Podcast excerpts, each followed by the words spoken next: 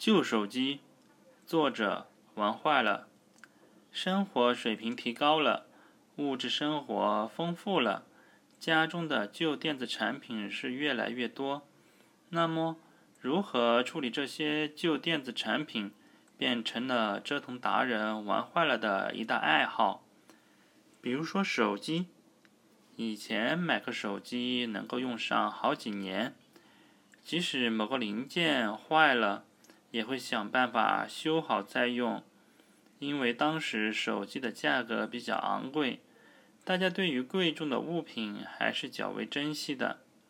可是现在，大多数人的手机更新换代速度很快，一部手机陪伴使用者的时间通常不会超过三年，因为许多手机两年过后，要么是电池不好用了。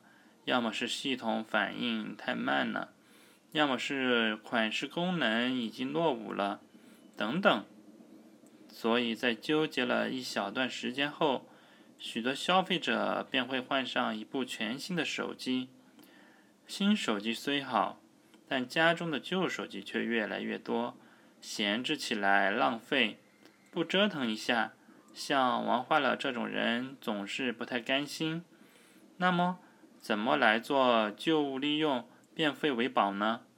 思前想后，如果能够用来做监控摄像头，还是挺不错的。